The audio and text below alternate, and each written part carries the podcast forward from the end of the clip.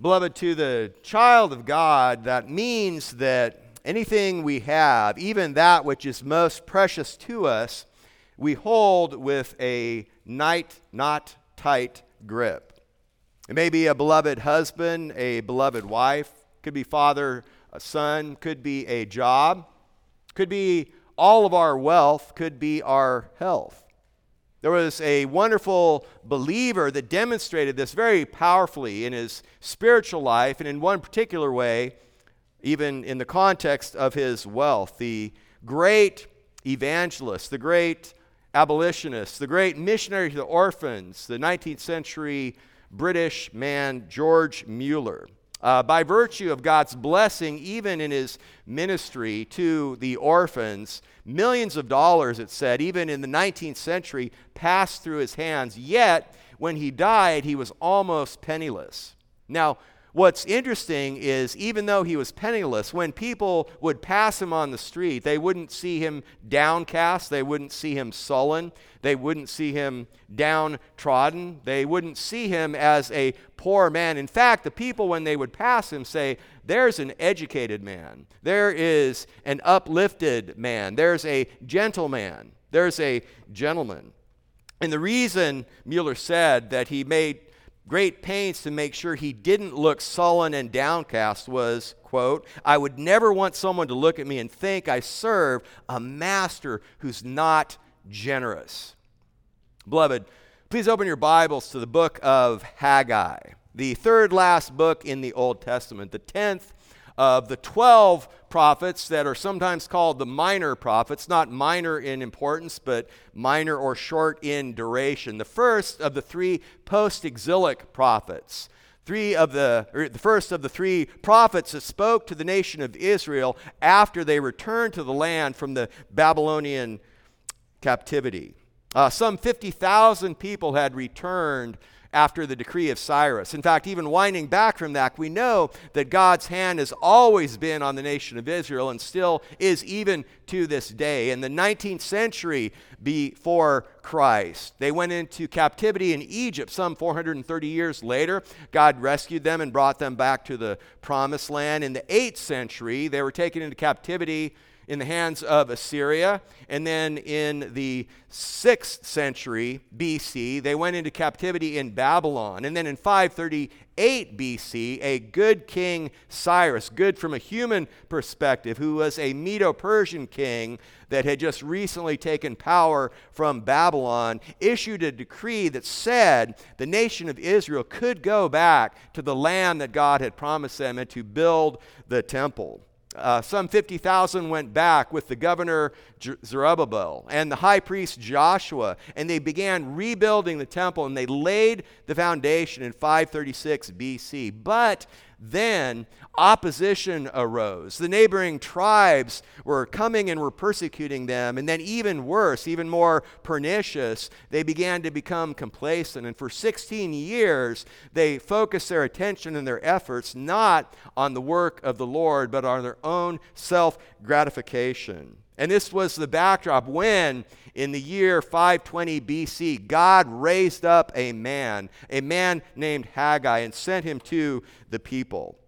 Haggai was a man of one message. He prophesied four words, four words that came from the Lord by the hand of Haggai. He began his ministry on August 29th, 520, and taught all the way until December 18th. He was a man of one message rebuild the temple. In these two short chapters, these 38 verses, that is his primary message. And the exciting element that we saw last week in chapter 1, in the first word of the Lord that came by the hand of Haggai, he basically told the people to repent and rebuild. And out of the rubble of the ruin came the restoration of a remnant. The same God that moved the heart of King Cyrus stirred the hearts of the people, so that 23 days after his message, they began to rebuild. And the stagnant people became a stirred up people. And, beloved, the first word of Haggai was a word of rebuke to a distracted people. But now, the second word of Haggai, which is chapter 2, verses 1 through 9, is a word of encouragement to a discouraged people. And what Haggai does in these first nine verses of chapter 2 is he encourages the people, and God encourages you and me, even some 2,500 years later, to look backward to the past. And then that's in verses 1 through 3. And then in verses 4 and 5 to look upwards in light of the present. And then finally in verses 6 through 9 to look forward to the future. Beloved, hear the word of God as I read our passage here this morning. Actually, our passage here this morning are the first five verses. This second word of Haggai is so packed with riches. We're going to break this into two Sundays. I'll read the entire word, the first nine verses, but our text goes through verse 5. Haggai 2 and verse 1. On the 21st of the seventh month, the word of the Lord came by Haggai the prophet, saying, Speak now to Zerubbabel, the son of Shealtiel, governor of Judah, and to Joshua, the son of Jehozadak, the high priest, and to the remnant of the people, saying, Who is left among you who saw this temple in its former glory? And how do you see it now? Does it not seem to you like nothing in comparison? But now take courage, Zerubbabel declares the Lord. Take courage also, Joshua, son of Jehozadak, the high priest. And all you people of the land, take courage, declares the Lord, and work, for I am with you, declares the Lord of hosts. As for the promise which I made you when you came out of Egypt, my spirit is abiding in your midst. Do not fear, for Thus says the Lord of hosts, once more in a little while I'm going to shake the heavens and the earth, the sea also and the dry land. And I will shake all the nations, and they will come with the wealth of all nations. And I will fill this house with glory, says the Lord of hosts. The silver is mine, and the gold is mine, declares the Lord of hosts. The latter glory of this house will be greater than the former, says the Lord of hosts. And in this place I will give peace, declares the Lord of hosts. Beloved, this is the word of God read in your hearing. Please attend to it as such. As I mentioned, we're going to look at the first two components, the past and the present. There are two encouragements that we have in these five verses from Haggai to the people, from God to you and to me. First, remember the past. Secondly, redeem the present. And the intent here is that this people, this people that have become, they went from being this people, a kind of a detached address that God gave them back in chapter 1, verse 2. And then in verse 12 and verse 14 of chapter 1, this people becomes the remnant. But the remnant are becoming discouraged. And God wants to encourage them and us to do the work of the ministry, to strengthen the hands of the people of God in the work of God by looking to the Word of God. So, beloved, the verse encouragement from God to you and to me is remember the past. The 19th century British poet William Wordsworth said, Wordsworth said this Let us learn from the past to profit in the present and to live better in the future.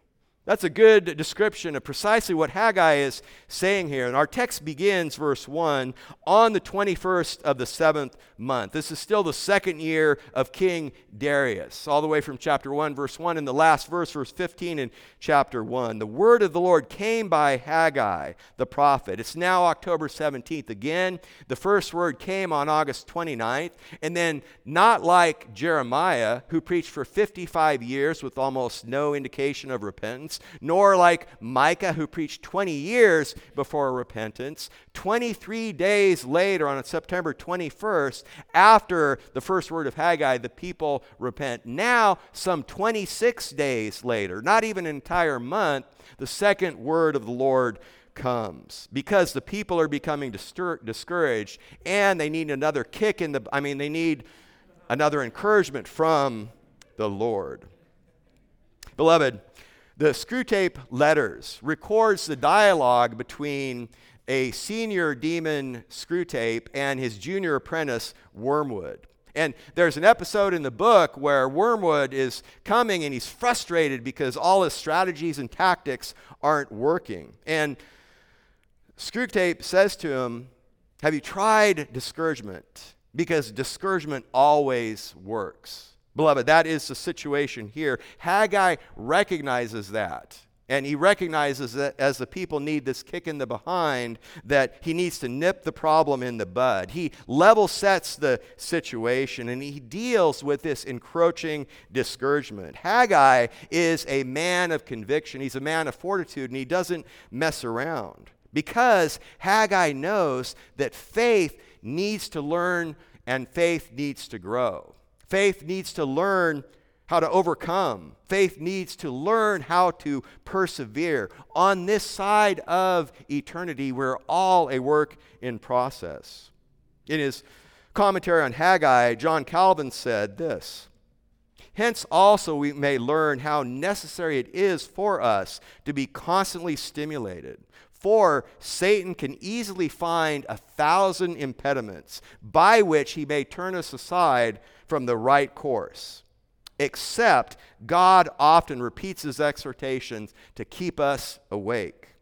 Beloved, that is the word of God given here to the people. Now, when he says on the 21st of the month, when that phrase comes to a Jewish man or a Jewish woman, especially in the promised land at that time, that would be the same thing as someone saying to you, now, on the third Thursday of November, or on the 4th of July, or on December 25th. The 21st day of the seventh month was the last day of the Feast of Booths. And the Feast of Booths was the seventh and last feast as prescribed by God to the nation of Israel in Leviticus 23, for example. The Feast of Tabernacles and this day was the last day of celebration of holiday on the Jewish calendar the Feast of Booths was one of three feasts where God had instructed the nation of Israel to go and appear before the Lord your God in the place of his choosing. Deuteronomy 16, verse 16.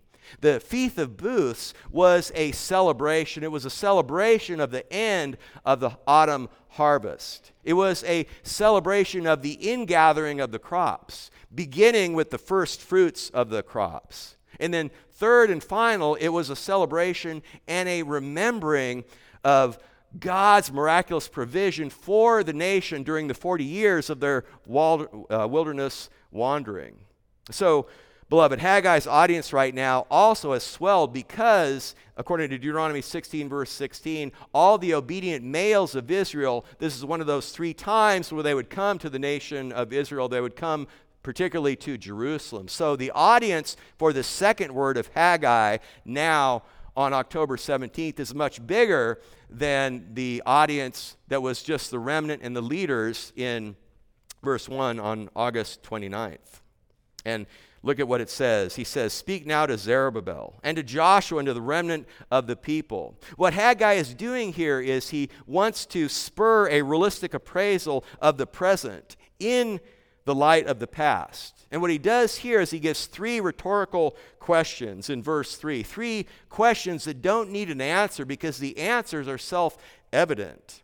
And what he's doing here is he's pivoting. So he began with speaking to the leaders. And one of the differences with the second word is right from the beginning, it's the leaders and the remnant. But now when we go to verse 3, he pivots from the remnant and he's directing his attention to the older people in the generation. And as you think of this, you might have been in a situation where an older person comes to you and says, Well, back in the day or, or in my day, and you think, Oh boy, okay, here it comes. And, and even the young people today are getting in on this. The 20 year old that posts TBT, Throwback Thursday. And you think, How much ground do you have to throw back to, Sonny? Well, the situation here, look at verse 3 he says, Who is left among you who saw this temple in its former glory? Now, the temple had been destroyed in 586 BC. In 597 BC, Nebuchadnezzar of Assyria had actually looted the temple. So the point here is what Haggai is doing is he's focusing attention on the older people that are at least 70 plus and maybe even 80 plus years of age. Why? Why is Haggai focusing on it at this point in time? Turn for a moment back to Ezra chapter 3. In the book of Ezra, chapter 1, verse 1, is where we're first introduced to Cyrus, and we begin to see his decree. And then in Ezra chapter 3, we see at the beginning of verse 1, Ezra 3, it's the seventh month, and this is back again in 536 BC. But I'll begin reading in verse 8 to help us understand the dynamic that set the stage 16 years earlier to the events we're now reading in Haggai. Ezra 3, verse 8.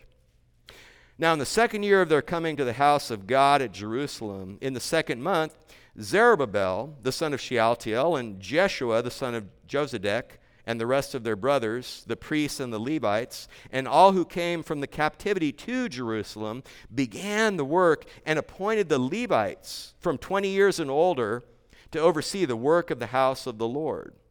Then Jeshua with, his sons and brothers stood united with Kadmiel and his sons, the sons of Judah and the sons of Henadad with their sons and brothers, the Levites, to oversee the workmen in the temple of God. Now, when the builders had laid the foundation of the temple of the Lord, the priests stood in their apparel with trumpets, and the Levites, the sons of Asaph, with cymbals, to praise the Lord according to the directions of King David of Israel. And they sang, praising and giving thanks to the Lord, saying, For he is good, for his loving kindness is upon Israel forever. And all the people shouted with a great shout when they praised the Lord, because the foundation of the house of the Lord was laid. Yet, many of the priests and Levites and heads of fathers' households, the old men who had seen the first temple, wept with a loud voice when the foundation of this house was laid before their eyes, while many shouted aloud for joy, so that the people could not distinguish the sound of the shout of joy from the sound of the weeping of the people.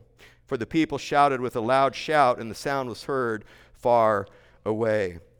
So, beloved, 16 years prior to what we're reading in Haggai, the shouts of joy of the younger were mingling with the tears of mourning of the older. And the case here is the discouragement is spreading. The discouragement from the older men and women is spreading to every generation, to the leaders and the lay people, to the people in the land, the remnant in the land, and the pilgrims in the land, in the city, by virtue of the Feast of Booths. Charles Spurgeon said this as we would leapfrog in terms of an application to the church. Spurgeon said, those complain first in our churches who have the least to do. The gift of grumbling is largely dispensed among those who have no other talents or who keep what they have wrapped up in a napkin. And beloved, in the case of Israel in the promised land back in 536 BC, and now 16 years later, it is the older men and women that are bringing this discouragement, that are the source of this potential defilement. I remember when I was uh, working out with my private sessions with my fitness coach, Zach Miller, through 2020. And I remember at that time he made the observation, I found it fascinating. He said, It's, it's my age group, it's people in their 50s where basically the curve of fitness and health, where it just kind of spreads out, where the standard deviation increases. That's my engineering interpretation of what he said. what, what he was saying was the people on one side of the curve, the other side, it's in the age of 50s where that really starts to spread, where there some on one side have a greater interest in health and fitness, and then others on the other side, or even as the body begins to fail and pain comes in, some pain is weakness leaving the body. And there's a different dynamic of where you know, some might, may try to you know, increase things and keep things going through the pain, and others not. But, beloved, the point here, in the same way in this case, and I think very often for some older people, the gap between the encouragers and the discourager gets wider as people age. Now, when I say this, understand this. We take verse by verse, passage by passage. This is not something that I would apply to the older men and women at Santan Bible Church. I am greatly encouraged by the encouraging older men and women, almost to an individual down to the T. But this is the Word of God, and this is the situation, certainly in the nation of Israel. And look at verse 3 continuing. He says, goes to the second and third rhetorical questions. How do you see it now? Does it not seem to you like nothing in comparison? Now, this temple comparison that Haggai is pointing, where he's trying to illuminate the present by having the people remember the past, this is not like comparing a house in Paradise Valley and a house in Florence. This is comparing a house that is gutted and ruined and is a skeleton compared with its former pristine estate. And even when we think of the temples, I myself will refer or may refer to Solomon's temple and Zerubbabel's temple, and then later Herod's temple. But the question we ask is how many temples are there? Three or two?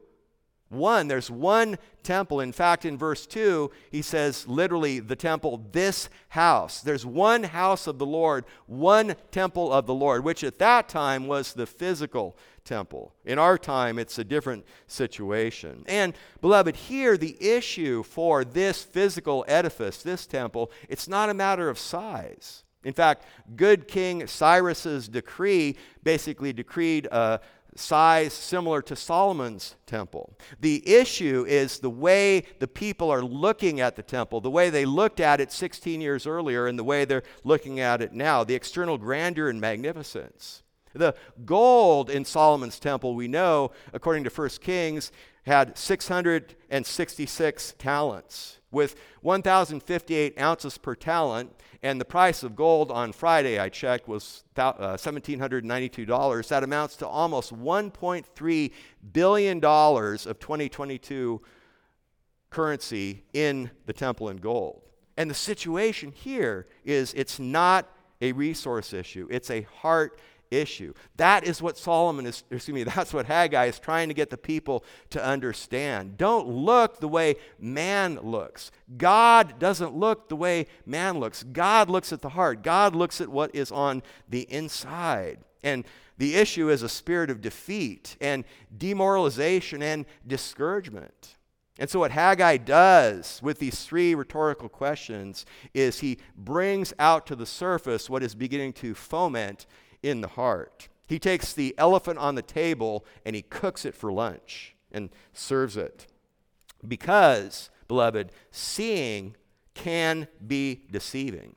Seeing can be deceiving. The reference to the former glory in the question, he's not talking about the glory as God would measure glory. He's talking about the external glory where the people were focusing. Man looks at the grandeur of the edifice not the indwelling presence of the Lord. So, even though this one temple, this one house of God for the nation of Israel was a physical building, it represented God's favor and God's presence and God's pleasure with the people based upon their worship, based upon their love and faith and trust and worship and work for Him. And the situation here for these people is very similar to a situation you and I may face. The people of God have taken their eyes off of God and are beginning to stumble or are at risk of stumbling by virtue of it. In from 1899, from November 1899 to February of 1900, the siege of Ladysmith was a protracted engagement in the Second Boer War in the township of Ladysmith in Natal, which is in what we would now call South Africa. And it was interesting, as this war was raging, there was a civilian in Ladysmith that was arrested, court martialed, and imprisoned for a year. What was his crime, you ask? Discouragement. This man that was arrested, court martialed, convicted, and imprisoned didn't take up arms for the enemy. He wasn't a traitor to his country. He wasn't even disloyal to his country. What he was doing is he was going around and he was spreading seeds and words of discouragement to the soldiers. He was a discourager in a critical time. Beloved, for you and me in Christ. The words from the Apostle Paul to the church in Thessalonica is the final application in this context. 1 Thessalonians 5, verse 11. Paul says, Therefore, encourage one another and build up one another, just as you also are doing. And that, by the way, is one that I would apply to the older men and women at Santan Bible Church, and for all of us to excel yet more. So, first, beloved, we are to remember the past. The second encouragement God gives to you and to me is redeem the present. Redeem the present. Again, the Apostle Paul, writing to the church in Colossae, Colossians 4 5, he says, Make the most of the opportunity.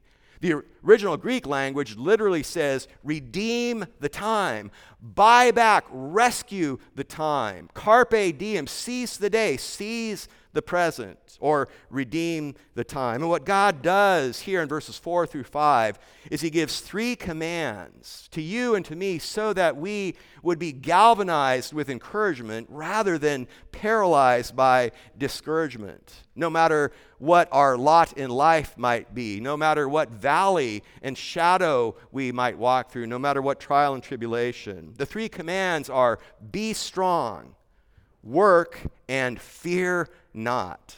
First, in verse 4, be strong. And what Haggai does here, he basically answers the three rhetorical questions that didn't need an answer with this threefold command in verse 4 of be strong, Zerubbabel, be strong, Joshua, and be strong, all you people of the land, declares the Lord three times. Now, in the New American Standard, it says, take courage. If uh, you have the ESV, it says be strong. Be strong is a slightly better translation, so I'll go with that. But be strong. And what's interesting is this threefold command, he gives it to the individual Zerubbabel, the individual Joshua, the two leaders, and to all the people of the land. But in the original Hebrew grammar, in each case, even the third, it's a singular imperative. So even when he speaks to all the people in the land, which is the people and the pilgrims, the remnant, and the men that had come for the Feast of Booths, he states it in an individual capacity. Beloved, we have a corporate responsibility as a local church of God, and you and I each have an individual responsibility. And that's part of the sublime beauty of the Word of God, even here. And the command, be strong, is a very common command from the Lord in both the Old Testament and the New Testament, especially in the Old Testament. God gave it often to the nation of Israel.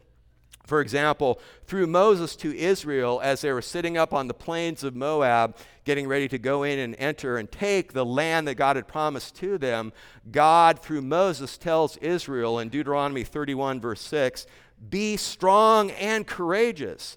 Do not be afraid or tremble at them.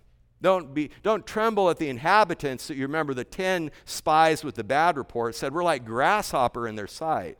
He's saying, Be strong and courageous. Don't tremble at them. God spoke to Joshua when Joshua, Joshua was a man to be reckoned with to be sure, but when Joshua picked up the mantle of Moses, I mean, that would make any man quake in his boots to take the mantle from Moses. God tells Joshua, God commands Joshua, Joshua 1, verse 9, be strong and courageous. Do not tremble or be dismayed. First, Chronicles 28, verse 20, David said to his son Solomon, Be strong and courageous and act. Do not fear or be dismayed. And then finally, Hezekiah. When Hezekiah is, when God is prophesying to the nation of Israel through Hezekiah, when the Assyrians are threatening them, in Second Chronicles 32, verse 7, Hezekiah says to Israel, Be strong and courageous. Do not fear or be dismayed because of the king of Assyria, nor because of all the multitude which is with him. And then, of course, beloved, for us, when the Apostle Paul gave his beautiful letter to Ephesus, to the church in Ephesus, to the Ephesians. In chapter 6, verses 10 through 20, with that magnificent discourse of the holy war of God, the spiritual war in which you and I are soldiers, and the armor of the Lord, Paul begins that with, Be strong. Verse 10 Be strong in the Lord and in the strength of his might. Beloved, Be strong and know your strength comes from outside of you, comes from the Lord. Now, back here in Haggai, be strong. It's interesting. I'm going to borrow the picture from competing fitness industries. When God commands you to be strong, He's not commanding you to be spiritually strong as a bodybuilder. He's not saying be a bodybuilder. Don't be spiritually strong just so you can preen up on stage. God is, metaphorically speaking, commanding you to be strong like a Spartan athlete, like an endurance athlete. Be strong to do something. We see God saying, Be strong, then look at the text, and work. Do something with the strength, with the empowerment that you receive from the Lord. Be strong and work. That's the second command. The situation is the people in the land, even though the foundation of the temple was laid, it's been 16 years, so they're going to have to clear the rubble that accumulated during that time. They're going to need to assess the strength of the stone and the strength of the walls. They're going to have to gather and identify the workmen. There's much work to be done. And to compound the situation, in these 26 days from when they began their work at the end of chapter 1 and this 21st day of the seventh month, besides the normal Sabbath days of Sabbath rest that they were forced to take, on the first day of the seventh month, that's the Feast of Trumpets, and no work was allowed. On the tenth day of the seventh month, it's the Day of Atonement. And then the fifteenth day of the month is the beginning, the, day, the 15th is the beginning of the week long Feast of Booths, during which they don't do work, but the people of Israel and the people that have come into the land live in booths outside the city or in the city in temporary booths to do the celebration or remembrance I talked about before. So the whole point here is there's interruption, there's work to do. They haven't been, they started it, but they've had all these times that have been taken off, and discouragement is being set in. So he says, and work and work. And beloved, this command here, remember, Haggai is a man of one message rebuild the temple. The centerpiece of the second word, verses 1 through 9, is this command work. And it's the centerpiece of these three commands we're looking at here. He says, Be strong and work. And then on the backside, work and fear not. Now, one will reasonably ask, well, why should I be strong? How can I take courage? How can you expect me to work? You don't understand my situation right now. You don't understand the opposition. You don't understand the poverty and meagerness of supplies. I'm a frail person. I'm not a gifted man. I'm not a gifted woman. The hopelessness of my situation. Beloved, the remedy for the fearful and the faithless is to lift your eyes off of the discouraging circumstance and lift your eyes upwards to the presence of God with you and the promise of God to you. To the presence of God with you and the promise of God to you. First, look to the presence of God with you. And that's what he says right here in the middle. He says, For work, for I am with you. This is God's merciful and guiding presence. And in fact, all four of the examples I gave before of where the command is given to be strong, all four of those verses finish with this assurance of God's empowering presence. So when God says to Israel through Moses in Deuteronomy 31, verse 6, be strong and courageous, the verse finishes, for the Lord your God is the one who goes with you. He will not fail you or forsake you. God to Joshua, Joshua 1, verse 9. Be strong and courageous, for the Lord your God is with you wherever you go. David to Solomon in the First Chronicles passage. For the Lord God, my God, this is David speak, Father David speaking to son Solomon. For the Lord God, my God, is with you. He will not fail you nor forsake you until all the work for the service of the house of Lord is finished the very same house that is right at the center of the target of work build rebuild the house. And then finally hezekiah to israel Second chronicles 32 for the one with us is greater than the one with him. The one with us god with us is greater than the enemy that is with the king of assyria. Beloved this is the empowering presence of the lord. And then at the end says the lord of hosts Beloved, 38, excuse me, 29 times in these 38 verses, you see the formula of revelation, some form of thus saith the Lord, because if he doesn't speak, we don't exist. And this is the Lord of hosts. If the God of the mighty armies doesn't speak, we don't exist and we can't do anything. So be strong and work.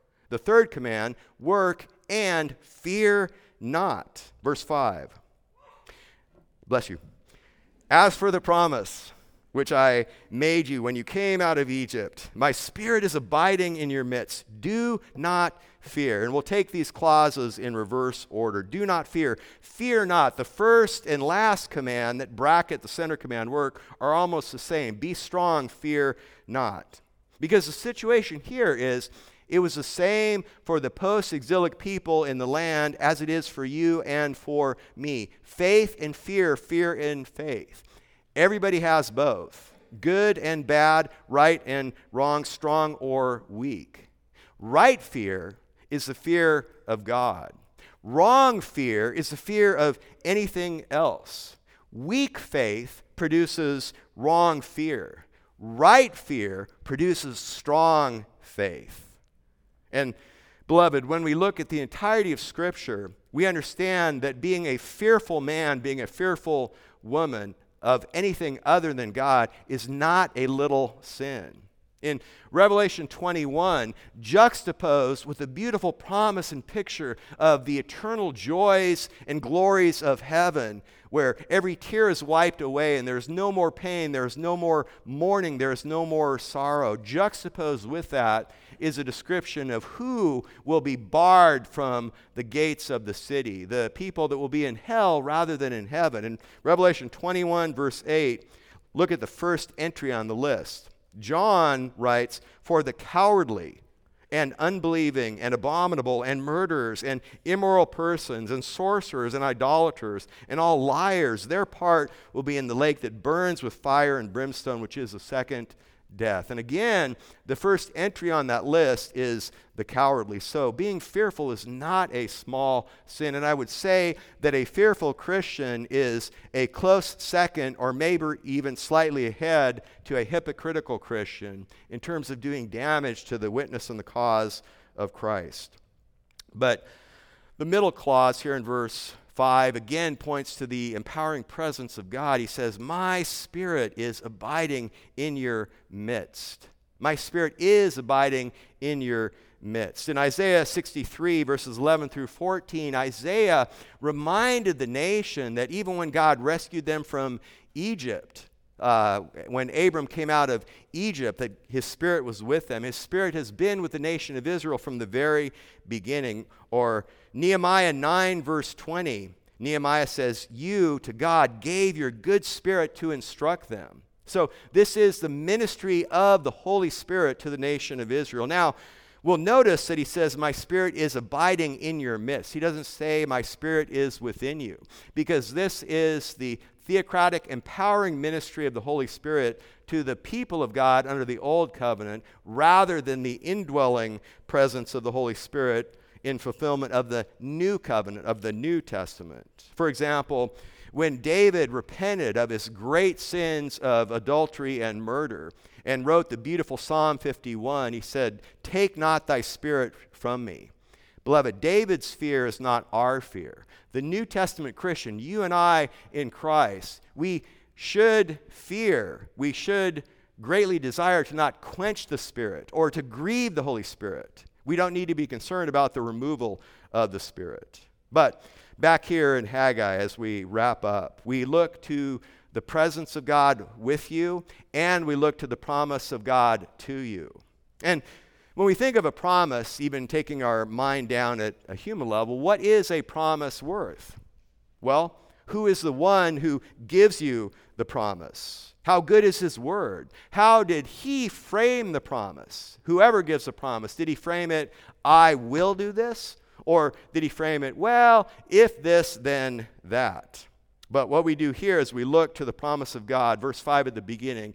As for the promise which I made you when you came out of Egypt. Literally, as for the promise which I cut with you when you came out of Egypt. Beloved, a covenant, a promise to the nation of Israel in the Old Testament was more about cutting a covenant or cutting a promise rather than writing or even saying a covenant or a promise. For example, Exodus 24, verse 8, you read these words Moses took the blood and sprinkled it on the people and said, Behold, the blood of the covenant which the Lord has cut with you.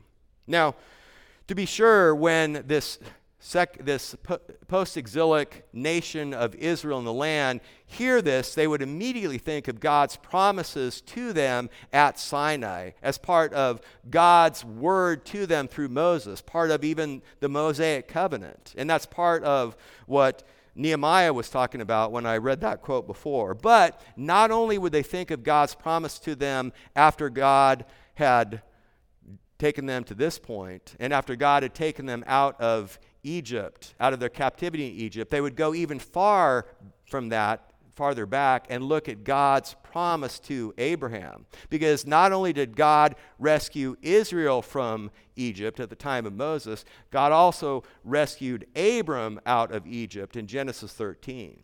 And it's in Genesis 15 when God cut his covenant, when God cut his promise with Abram. Abram had been fallen had fallen asleep. God had a sleep come over him. And in Genesis 15, 17 through 18, you see these words. It came about when the sun had set that it was very dark. And behold, there appeared a smoking oven and a flaming torch which passed between these pieces. On that day, the Lord cut a covenant with Abram, saying, To your descendants I will give this land. That's the original source of this exhortation to the people in the land to build the temple in this place of God's own choosing. That darkness, smoke, and fire that we just read of is a picture of the awesome power and unapproachable holiness of God. And what the Lord does here, the Lord is swearing as he's cutting this covenant, he's swearing this covenant to Abram. And the Lord doesn't swear by heaven, which is his throne. He doesn't swear by the earth, which is his footstool. The Lord swears by his own nature, by his own person. That's why in Genesis 22, verse 16, God says to Abraham, By myself I have sworn, declares the Lord. Now, the situation here is God passed between the pieces of the animals there in Genesis 15 by himself while Abraham is sleeping to make sure we understand that this covenant, this promise he's giving, is a unilateral, unconditional, eternal, and irrevocable promise from God himself to Abraham and to all of his seed. And the difference here is God says, I will do this. Now, when God gave his promise through Moses to the nation of Israel after he rescued them, when he cut and established the Mosaic covenant, in Exodus 19, he said, If you do this, then you will be a people to me unto this. And then, after God gives this if then statement to the nation, then the people say, We will do this. And what happens is the people didn't do that because the Mosaic covenant, God's promise, God's covenant to them at that point was basically giving them the law. And what does the law do for us? The law, according to Paul through Galatians, is our tutor master, our schoolmaster. It's our tutor. It points us to Christ. It points us to the fact that we need a Savior. We need a situation where we aren't resting on we us saying i will do this or me saying i will do this. We need god's unilateral eternal unconditional irrevocable promise that he will do this for us. That's why what he did with abram is so important. That's part of what paul talks about when he's writing to the church in rome in romans 11 verse 29 the gifts and the calling of god are irrevocable. So beloved from haggai from God's good word to the nation of Israel at the time of Moses, of God's good work and promises to Abraham, of God's good word and work all the way back to Adam and Eve in the garden. We have great encouragements from the Lord for all his people at all times in every circumstance. But not only by remembering the past, not only by redeeming the present, but by rejoicing in the future. In verses 6 through 9, when God draws our attention and tells us to look forward, what we see there is four I will statements from the Lord, four I will promises from the Lord. And the beauty and the power is that all four of those are still future for us. There's a certain measure in which there's an already kind of down payment that we enjoy in the church. But the same I will promises of what God does in Haggai 2, verses 6 through 9, given to the people there, are the same promises that God gives to you and to me. I will, I will, I will, I will, thus saith the Lord. And beloved, there may be a great churning of history. Empires may vanish, empires may rise, but the promise of God pierces through. And, dear believer, four times, I will, I will, I will, I will, based on the promise of God, based on the word of God, a promise, a word cut with his own blood shed at the cross at Calvary. Don't miss it. And be encouraged, beloved. Be encouraged by looking to the presence of God with you and the promise of God to you for the next six days before next Sunday. Please join me as we go to the Lord in prayer. Lord God, we praise you and thank you, Lord. We thank you, Lord, for your great mercy. We thank you for your holiness. We thank you, Lord God, that our strength comes from you. It doesn't come from ourselves. We praise you and thank you, Lord, even for the indwelling presence of the Holy Spirit. We praise you and thank you that you hold on to our salvation. You gave new life to us at our rebirth when we were born again, and you hold on to us, and you will one day finish and complete that which you began in us. We praise you and thank you for your words here in Haggai. And Lord, may we take these words and apply them to our lives for your glory, for our joy, for our enablement, for our ministry. And it is for your glory and for your honor, Lord Jesus, that we pray, that we sing, that we do all these things. Amen.